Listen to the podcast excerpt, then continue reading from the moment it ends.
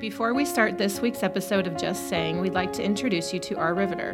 What began as two military spouses armed with a big idea, a sewing machine, and a canvas has grown into a bold movement that provides portable careers to military spouses.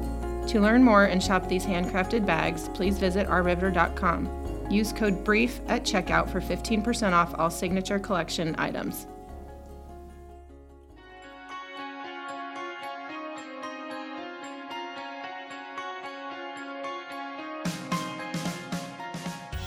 Welcome to the podcast Just Saying. My name is Joe McCormick. I'm your host.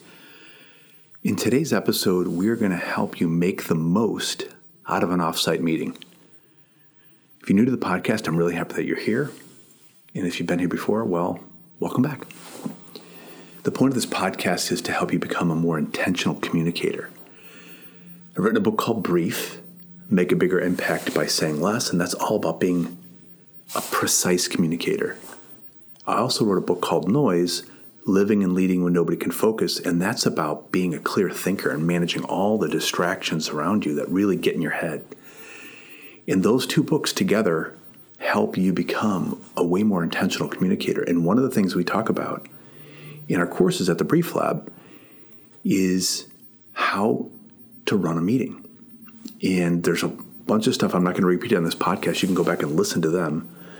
They're about how to prepare for a meeting and meeting agenda design and how to make how to create momentum after a meeting. And there, there's a bunch of stuff tools that we've created called brief meeting prep cards which you can download on our website on the resources section all that. But today we're going to talk about offsite meetings. So you have meetings in your in your building in your facility or online and it's time for you to go somewhere else and have a meeting, have an offsite. And for many of us, that's kind of a rarity because for the last few years during a pandemic, there haven't been a lot of offsite meetings. And now we're starting to see a resurgence of them um, for a number of different reasons. You know, the biggest one is just a different place can give us a different perspective. And it's a unique opportunity to create clarity. Offsite meetings can be a great opportunity to create clarity, and I'm all about it. Um, it's also an opportunity to create stronger connections. And after the being, being away so long from each other and having virtual teams, and you know, I have many people that I know that have team members all over the place. My company, we have people in North Carolina, we have people in, in Dallas, Florida, a concentration in Chicago, Virginia Beach. Um, we even have a person working in Germany for two years. His wife was transferred there, and he went along and and he works in Germany. So we have we have a, a disc, and it's having an offsite meeting, bringing people together is a unique opportunity to create connections. What I'm going to talk about today is about how to create clarity. Um, many of the podcasts that I do are inspired by something. I don't just come out of thin air. Some of them do, but the, in this one in particular, the facility that I'm at in North Carolina, the Brief Lab in North Carolina, I created in two, I opened it in 2013. We have a classroom. If you've been here, you know what I'm talking about. We have a beautiful classroom. We have a kitchen. We have like a living area, a lot like a lounge and sofas. We have a big table. It's when people walk in, they're really just amazed. Wow, this is where we're going to have our class. And the reason I did it was because when I was teaching the the the, the first versions of the Brief Lab before the book was even written, it was a communication course within the special operations community. I was teaching in, on a on a on a military base on Fort Bragg and in a, in a conference room that was really uninspiring. It was very cramped. We had 20 people that sat around a big long table, and there were some, some whiteboards and a, TV monitor, and it was just it, it, there were no windows. It was just not the right place.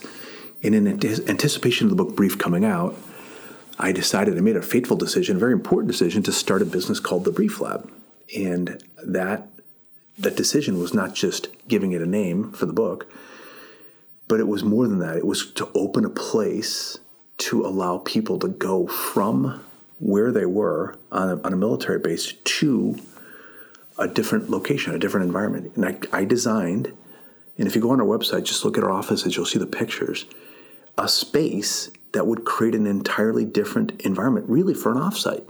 It was an offsite course and it worked. It was a big success, and it is till this day. And we've recently um, expanded it so that now we have lab a lab one classroom and area and a lab two. So we've two we've two sides so we can accommodate you know two courses at the same time. And and one of the things that's been happening, I'm really excited about it, is is that our military clients on Fort Bragg are asking to come to our facility here to run their offsite meetings. I've actually even had our one of our uh, several of our corporate clients come down from Chicago because where we're located here is very close to Pinehurst, which is one of the top golf destinations in the country. And we had a real estate company come down here with with her entire team and their her marketing organization, and and do their offsite here in, in at the Brief Lab in North Carolina. Why am I talking about offsites? It's a it's a great opportunity to create clarity, but there's a lot of risk. There's tremendous reward, but there's risks. And one of the things that's inspiring me to do this podcast this morning is that this these people that are starting to rent or use our facility for their offsites, I, I fear, and I think rightly so, that if you have a bad meeting in your organization in your facility, it may just be having the same bad meeting somewhere else. And that's a huge risk for offsites. Yes, the venue is different. Yes, it, it could be really cool, but um, we, there's a number of things I think we need to be thinking about when we're approaching an offsite to really do it the right way. And just as background, I over the years have done many, many offsites. I've led them, I've facilitated them, I have participated them. I've been in um, by the ocean, in the mountains, in the woods, at people's houses, on a horse farm, on um, loft in the in the West Loop of Chicago. Um, a meeting room by a golf course, um, you name it, I've been there, and and I've seen some great ones, and I've seen some ones that are just not that great. So that's what I want to talk about today. Is when you when you think about this, there's a here's kind of like the the, the checklist, and there's there's really five things. Where are you going to have it? Who's going to come? How long is it going to last? What's the agenda? In what's the overall experience. When you're having an offsite, just don't say, well, we're having it this place. Think about the place. Where are you going to do it? Do people have to drive there? Is transportation an issue?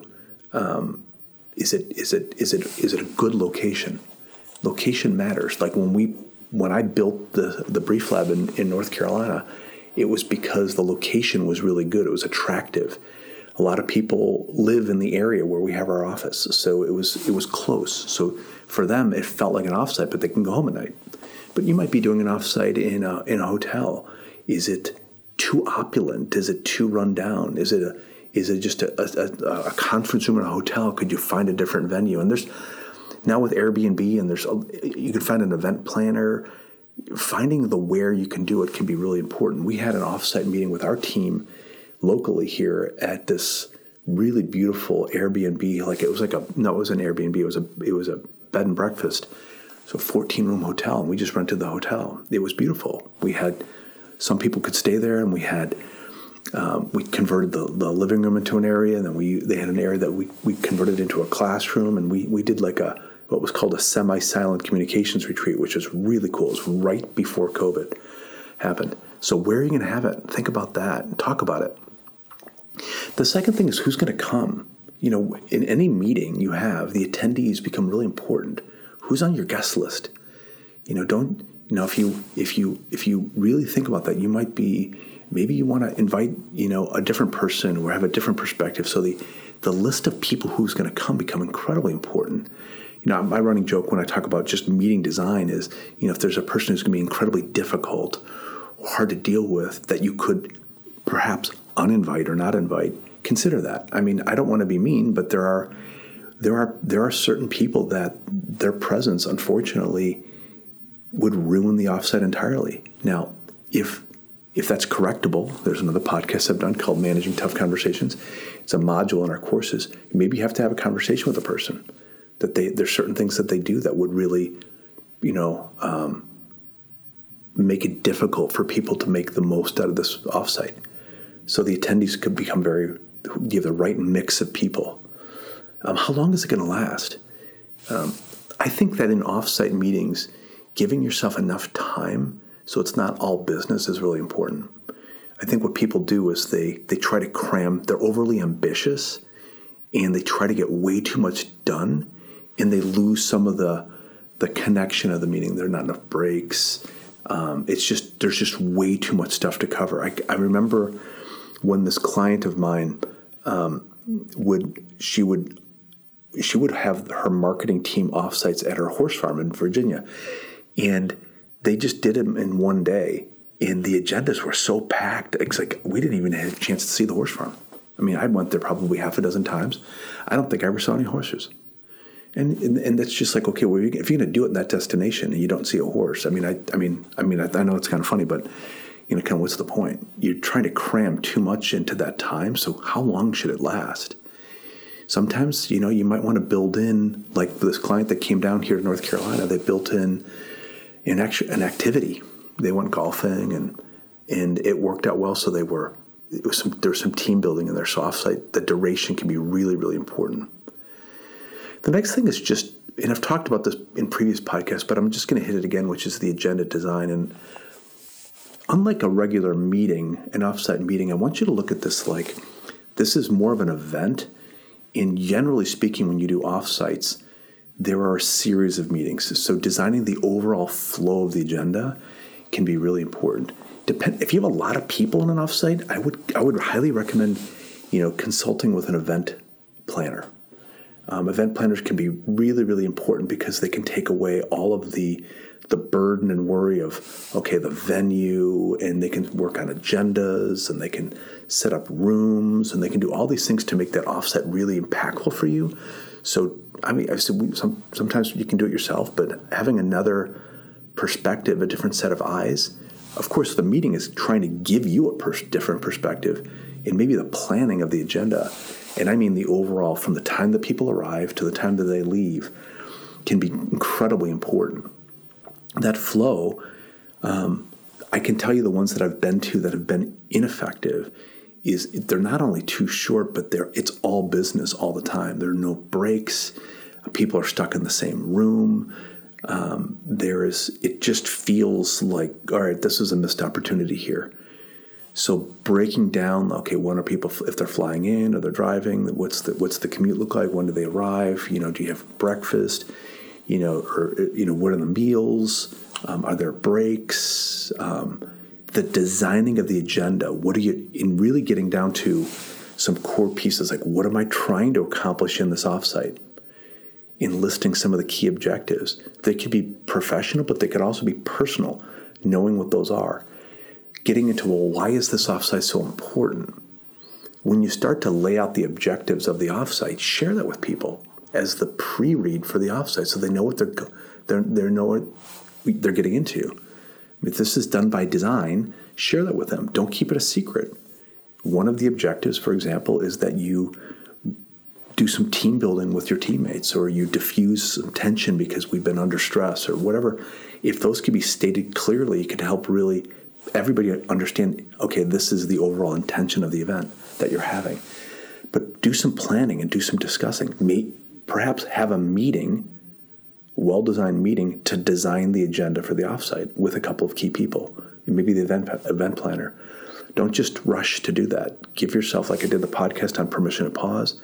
Give yourself a chance to pause stop and think about what do we really need to get done in this time together? Because it's a real great opportunity. It can be, or it can be squandered. And I see many people squander it because they don't do, they don't design a good agenda. So take care to do that, and don't be one last thought too ambitious. People can just try to cram way too much in. Just make sure that agenda is realistic, giving people a chance to talk, talk with each other, take breaks, process, even quiet time, like we did this semi-silent retreat. we built in times of quiet. I, it was a very powerful dimension of that event, and I designed it that way. And the final thing I want to talk about is the experiences. What's the overall experience that you're trying to create in the offsite? What is it going to feel like? Start to think about that. Okay, because these things, if, if, if done well, can really create a powerful moment for people to be in a different place, a different perspective, and see things differently, fundamentally. see them differently. So that's my take on making the most out of an offsite meeting. If you do it, you can really, really start to see things differently if you just get up and go find some place that's different. Just saying.